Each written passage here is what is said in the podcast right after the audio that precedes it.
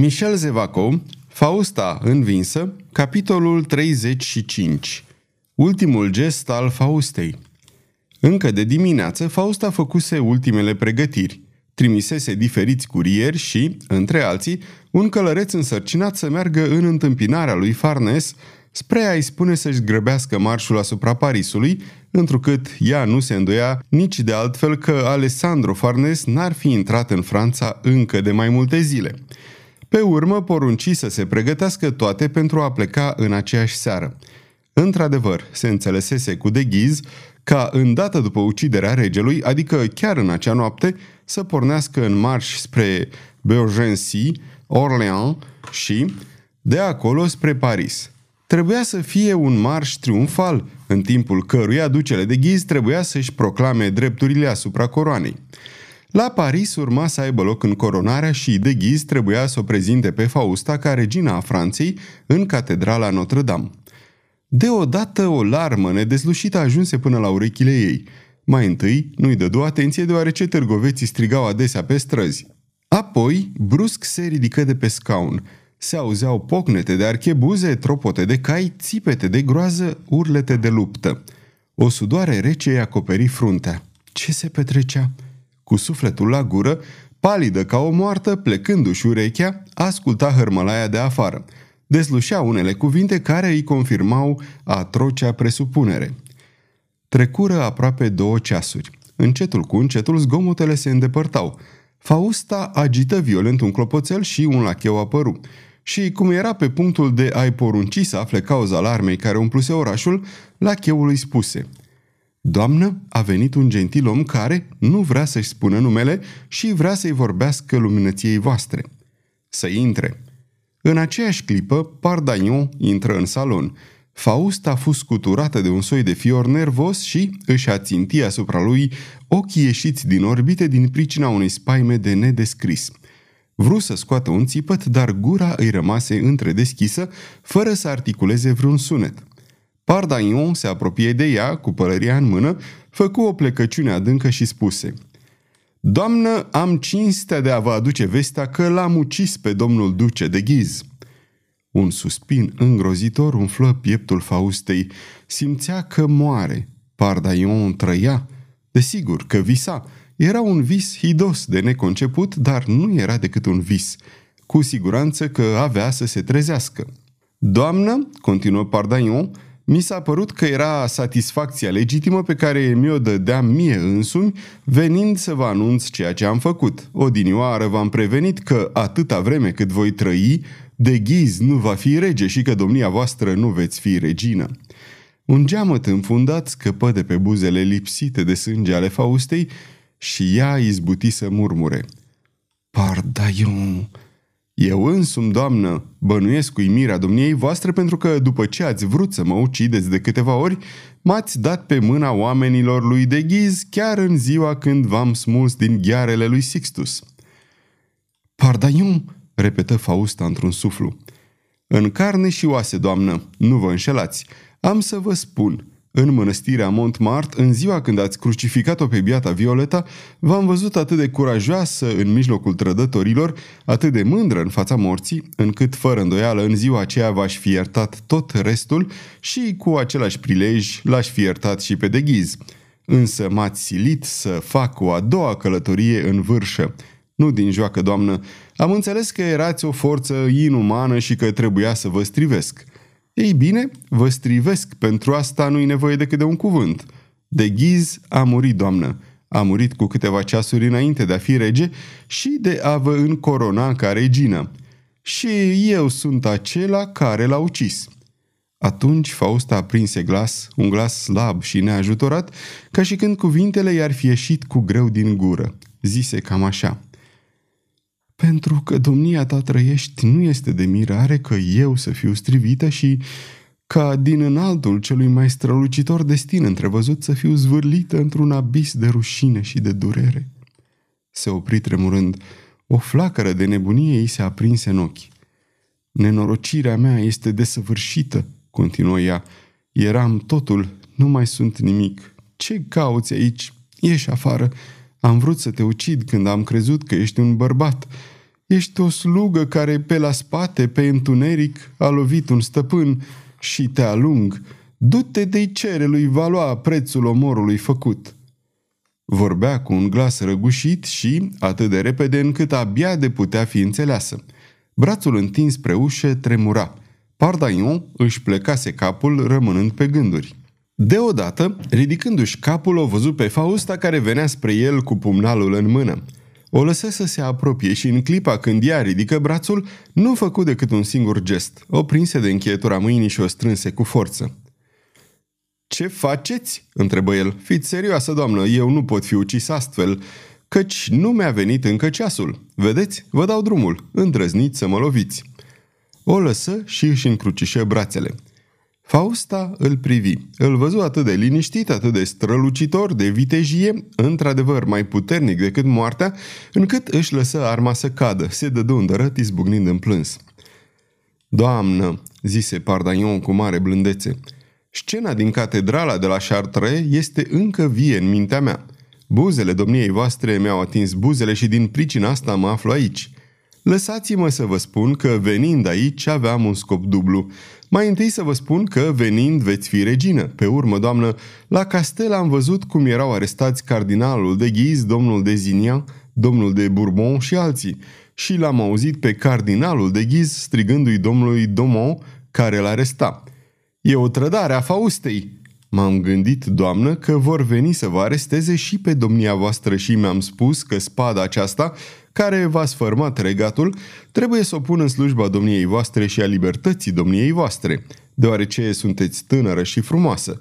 Puteți și trebuie să vă refaceți viața și dacă n-ați găsit încă puterea, poate veți găsi fericirea. La o leghe de părtare de blua am pregătit doi cai, unul pentru domnia voastră, altul pentru vreo slugă care să vă însoțească. Grăbiți-vă să mă urmați cât mai este încă timp. Pe măsură ce Pardaion vorbea, patimile dezlănțuite în sufletul Faustei căpătau un alt curs. Cu extraordinara promptitudine a hotărârilor care o făceau superioară tuturor, vedea o ieșire pentru ea din această abominabilă aventură. Se potolea încetul cu încetul. Îl ștergea pe deghiz din mintea ei ca și visurile de domnie din speranțele ei – N-ar fi drept să spunem că patima pentru Pardagnon se trezea din nou, căci în realitate nu încetase niciodată să-l iubească. Dar cine știe dacă acum nu iubea și el? Cine știa dacă nu cumva o gelozie nemărturisită îi înarmase brațul împotriva lui de ghiz? Astfel, o nouă speranță bătea din aripi nebunește cu disperare în închipuirea Faustei. Deodată lovituri surde zguduiră poarta bătrânului palat – ea se repezi la una dintre ferestrele care dădeau spre curtea interioară. În câteva clipe poarta cedă și o ceată numeroasă năvăli în curte, sub conducerea capitanului Larchan care strigă Percheziționați palatul și arestați toți oamenii pe care îi veți găsi, bărbați și femei deopotrivă. Fausta se repezi spre cavaler, îl prinse de amândouă mâinile și, cu glas arzător, murmură Adineauri voiam să mor, acum vreau să mai trăiesc încă, Pardaion, salvează-mă! Câtă vreme voi trăi eu, nimeni nu vă va atinge, răspunse Pardaion. Dar rosti aceste cuvinte cu o răceală atât de dură încât ea simți cum o cuprinde disperarea. Puteți să călăriți?" o întrebă. Sunt gata." Unde găsesc cai?" În colțul din stânga al curții și al grajdului. Sunt patru cai gata înșeuați și o litieră." Într-adevăr, Fausta, așa cum am mai spus, voise ca încă din revărsatul zorilor să îi se pregătească plecarea. Se îmbrăcase în amazoană, așa cum avea obiceiul când pregătea vreo expediție. De altfel, costumul acesta îi ședea de minune și mai purta și o sabie la șold. Există vreo scară ascunsă pe unde să putem ajunge la grajd? O întrebă Pardaion. Ea dădu negativ din cap. Bine. Între timp, ceata lui Larchamp pătrundea cu prudență în palat. Soldații începuseră să scotocească parterul. Acolo găsiră câțiva lachei și câteva slujnice, printre care pe Mirtis și pe Leia. Femeile și lacheii fură arestați pe dată și scoși din palat. Doamnă, spuse Pardagnon, o să mă urmați. Voi încerca să străpung rândurile soldaților care urcă scara. Urmați-mă îndeaproape. Cum ajungem în curte, duceți-vă spre grajd, scoateți doi dintre cai și urcați-vă pe unul, restul mă privește. Sunteți gata?" Pardaion, cu gesturi rapide pe care le au oamenii în momentul acțiunii, își strânse cureaua de piele, își îndesă pălăria pe cap, își scoase puțin spada din teacă și se îndreptă spre ușa pe care o deschise. Cuprinse dintr-o privire scara pe care urcau vreo 12 soldați. La apariția lui Pardaion, capitanul Larchon se oprise la 10 sau 12 trepte de palier. Hei, domnule!" strigă Pardaion. Sunteți oare spaniolul și ne aflăm oare într-un oraș cucerit? Ce faceți aici?" În numele regelui, domnule," răspunse Larchon. A, asta e altceva. Veniți în numele regelui?" Da, domnule, pentru a aresta aici o femeie acuzată de înaltă trădare și tentativă de omor împotriva persoanei regale. Vă somez, deci, dacă faceți parte dintre oamenii săi de a-mi da spada, dacă nu vreți să fiți arestat ca complice. Foarte bine, domnule, și eu vă somez să vă retrageți pe dată. Vă răsculați, deci, împotriva regelui? urlă capitanul. Vă răsculați împotriva mea? răspunse Pardaiu. Străji, înainte, vociferă Larchamp. Străji, păzea, tună Pardaiu. În același timp, prinse în brațele sale puternice bancheta de pe palier, o banchetă de stejar masiv, lungă și lată și grea. O ridică, o așeză în picioare. În clipa când soldații în urma lui Larchamp porneau la asalt, Pardagnon împinse cu forță bancheta și o aruncă pe scară. Bancheta se rostogoli în aer. Urmă un urle de înjurături sălbatice. Larchamp făcu un salt îndărăt și, lipit de perete, văzu cum trece la câteva degete pe lângă obrazul său formidabilă armă zburătoare. Când clocotul se potoli, constată că unul dintre străjeri zăcea cu craniul zdrobit și alți patru loviți, învinețiți, se retrăgeau gemând din încăierare. Fausta asistase la această debandadă cu un straniu surus pe buze. Văzu cum străjile își formează din nou rândurile și, din nou, soldații porniră la asalt umplând scara cu strigătele lor. Atunci asistă la următoarele. Pardaion se întoarse spre una dintre statuile de marmură care împodobeau palierul, o statuie de mărime aproape naturală. O reprezenta pe Palas, zeița înțelepciunii, și Pardagnon o luă în brațe pe Palas cea frumoasă, o ridică de pe soclu și brusc în momentul când străjile erau gata să ajungă pe palier, Palas descrise în aer o parabolă, sări din treaptă în treaptă și în cele din urmă se sfărmă cu mare zgomot printre văi cărelile celor cu picioarele zdrobite, răcnetele lui Larchon și fuga înnebunită a supraviețuitorilor. Pardagnon se aplecă. Trupa pe jumătate decimată se adunase în pragul scării. Domnule capitan, strigă Pardagnon, vreți să ne lăsați să ieșim? Vă previn că mai am un Bacchus, un Mercur și un Jupiter să vi sparg în cap.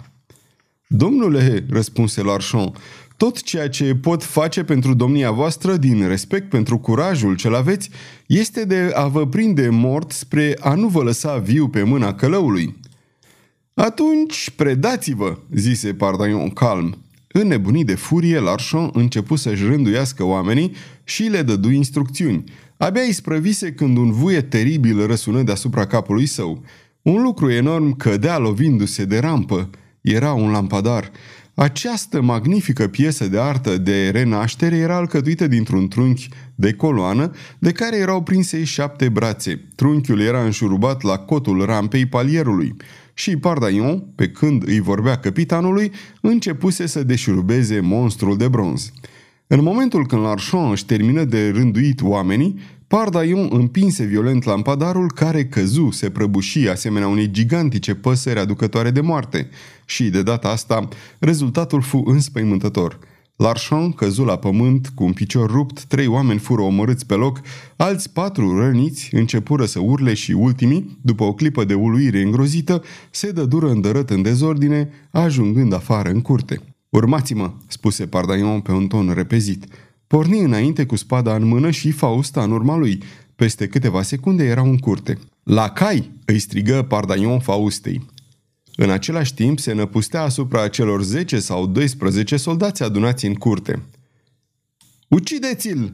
Ucideți-l! răgni Larchon, încercând să se ridice de jos. Fausta țâșni până la grajd, scoase doi cai și încălecă pe unul dintre ei. Tăiați! Ucideți! urlau străjile încercând să-l înconjoare pe Pardaion. Acesta merse de andărătelea până la cal. Spada lui zbura prin aer, se rotea, croia, împungea. Deodată sări în șa și, împungând burta calului cu amândoi pintenii, sări în mijlocul străjerilor. Poarta! Închideți poarta!" urlă capitanul Larchon. Dar Pardaion ieșise pe poartă dând o ultimă lovitură cu garda spadei în capul unui străjer care îi prinsese calul de dârlogi. Porni în goana calului urma de Fausta. În momentul acela, o trupă formată din 40 de oameni înarmați și comandată de Crion, în persoană, apărea după un colț al străzii. Crion, prevenit de rezistența opusă în fața oamenilor regelui în palatul Faustei, alergase în grabă. Văzu dezordinea din curte provocată de străjile înspăimântate. Un îndrăcit, mormăi Larchon, un diavol, un nebun delegat. Domnule de Crion, cred că este vorba de protejatul domniei voastre. Pardaion? Chiar el, ah, ticălosul, alergați pe urmele lui. Ha, iurea, exclamă Crion, acum a ajuns departe. Domnule, rosti un glas în apropierea lui. Crion se întoarse și spuse, ce doriți, domnule de Mainville? Domnule de Crion, zise Mainville, suntem prizonierii domniei voastre, nu-i așa? Ne duceți la Loche? E, da, și... Ei bine, iată despre ce este vorba. Domnul de Bussy Leclerc și cu mine avem o veche răfuială cu domnul de Pardaion. Lăsați-ne să alergăm după el și să-l prindem din urmă. Ne dăm cuvântul de onoare că ne vom înapoia spre a ne constitui prizonieri și vă vom aduce și capul ticălosului. Crion, Crion, răgnea Larchamp. Lăsați-i să plece pe gentilomii aceștia, garantez eu pentru ei. Duceți-vă, domnilor, zise Crion cu un ton zeflemitor, și încercați să ieșiți învingători. Mainville și Bussy Leclerc porniră în galop. Atunci, Crion se aplecă spre urechea lui Larchon și îi șopti. Dacă din întâmplare îl vor aduce prizonier pe Pardaion, ce ai de gând să faci cu el?" Pe Dumnezeul meu, păi îl spânzuri pur și simplu de crenelurile donjonului ăsta. Drace, vrei să-l spânzuri pe un conetabil? Ce? Ai, ai nebunit sau eu încep să delirez? Pardaniu e conetabil? Da, tu vrei să-l spânzuri. Și regele a pus oameni să-l caute peste tot pentru a-l face conetabil, pentru că dacă regele este încă în viață, lui Pardanion i-o datorează, pentru că Pardanion l-a ucis pe ducele de ghiz. În timpul acesta, Pardaion, urma de Fausta, se îndrepta în goana calului spre poarta orașului pe care o trecu fără nicio piedică și ajunse pe podul peste Loara. Fausta nu mai trăia decât prin el, în el își strămutase parcă viața și glasul ei păru aspru, repezit, amar și dulce când, oprindu-se deodată rosti. Înainte de a merge mai departe, cavalere, ascultă-mă. Pardaion se opri se aflau în mijlocul podului. Dinaintea lor, pe celălalt mal al Loarei, se întindea nemărginirea liberă. Dar, doamnă, zise Pardaion, mi se pare că din potrivă ar trebui să dăm pinte în cailor noștri. S-ar putea să fim urmăriți. Trebuie să-ți vorbesc înainte de a merge mai departe, zise Fausta. Își plecă fruntea. Fără îndoială, pentru ea, clipa asta era de cea mai mare însemnătate, căci Pardaion o văzu cum se înfioară. Dintr-o dată capul ei palid atât de frumos, de orgolios și, în clipa aceea, plin de un soi de seninătate maestoasă, se dădu semeț pe spate și ochii ei negri țintuiră ochii lui Pardaion. Cavalere, spuse ea, mi-ai spus că ai pregătit doi cai pentru ca eu să fug? Da, doamnă, și eu vă aștept, dar nu vă sunt de folos. Îi voi păstra deci pentru mine. Unul dintre acești cai, continuă Fausta, unul era pentru mine, nu-i așa?" Desigur, doamnă. Și celălalt? întrebă Fausta cu un freamăt straniu. Celălalt pentru cine era după previziunile domniei tale? Păi, uh, spuse Pardaion, pentru vreo slugă de-a domniei voastre, v-am mai spus. Așadar, continuă Fausta, calul acela nu era pentru domnia ta? Pardaion tresări și o privi îndelung pe Fausta. Privirile li se încrucișară pentru o clipă. Fausta era palidă ca moartea. Domnule, spuse ea, nu mai îmi pasă de nimic, nimic nu mă mai interesează. Nu sunt vie decât în domnia ta. Mă accepti așa cum sunt în gândurile domniei tale, în inima, în viața domniei tale, așa cum sunt, criminală, poate hidoasă, fără îndoială, capabilă de sigur de a insufla spaima și groaza prin actele mele, căci actele mele purced din gânduri de neînțeles. Așa cum sunt, un singur cuvânt. Mă accepti și trăiesc. Te vei îndepărta de mine și mor. Un cuvânt. Nu? Nici măcar atât, doar un gest. Dacă este să trăiesc, întindem mâna. Chipul lui Pardaion se înnăspri, deveni de gheață. Un gând îi străfulgeră prin creier. Femeia asta minte. Nu vrea să moară ea, ci eu. Rămase neclintit. Fausta scoase un oftat adânc, își ridică spre cerul îneugurat și apăsat de zăpadă ochii ei mari și, la marginea pleoapelor, Pardaion văzu cum sclipesc două lacrimi, diamante pure care se topiră în focul obrajilor ei înfiermântați. Imediat Fausta prinse hățurile în mână. Apoi, brusc, împunse calul cu o lovitură furioasă de pinten, ținându-l cu capul lângă parapetul podului.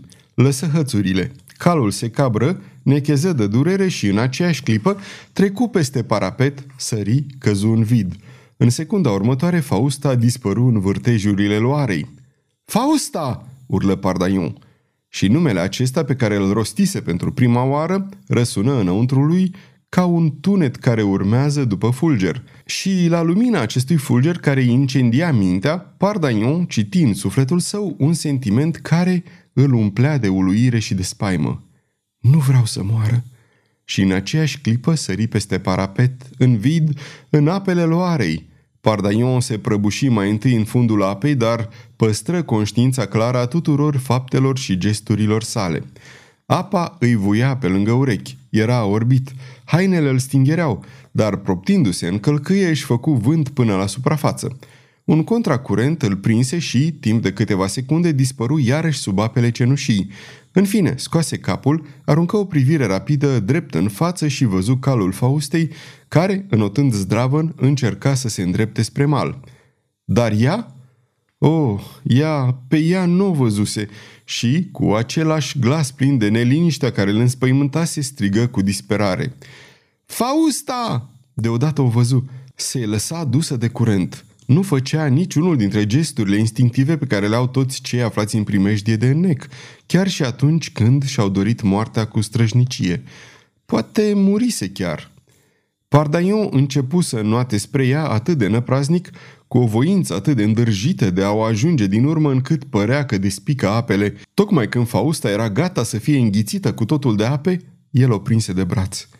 Câteva clipe mai târziu atinse pământul pe un țărm jos și nisipos, nu departe de locul unde calul Faustei ajunsese și el pe uscat și se scutura de apă.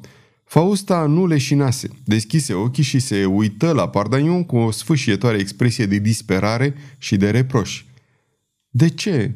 Cu ce drept m-ai împiedicat să mor?" îl întrebă. Sprijiniți-vă de brațul meu," îi spuse Pardaion cu mare blândețe, cu un glas pe care Fausta nu îl cunoscuse încă. Sprijiniți-vă de brațul meu ca să vă conduc până la coliba de pescar de colo unde ne vom usca hainele. Asta a fost tot. Fausta a început să plângă.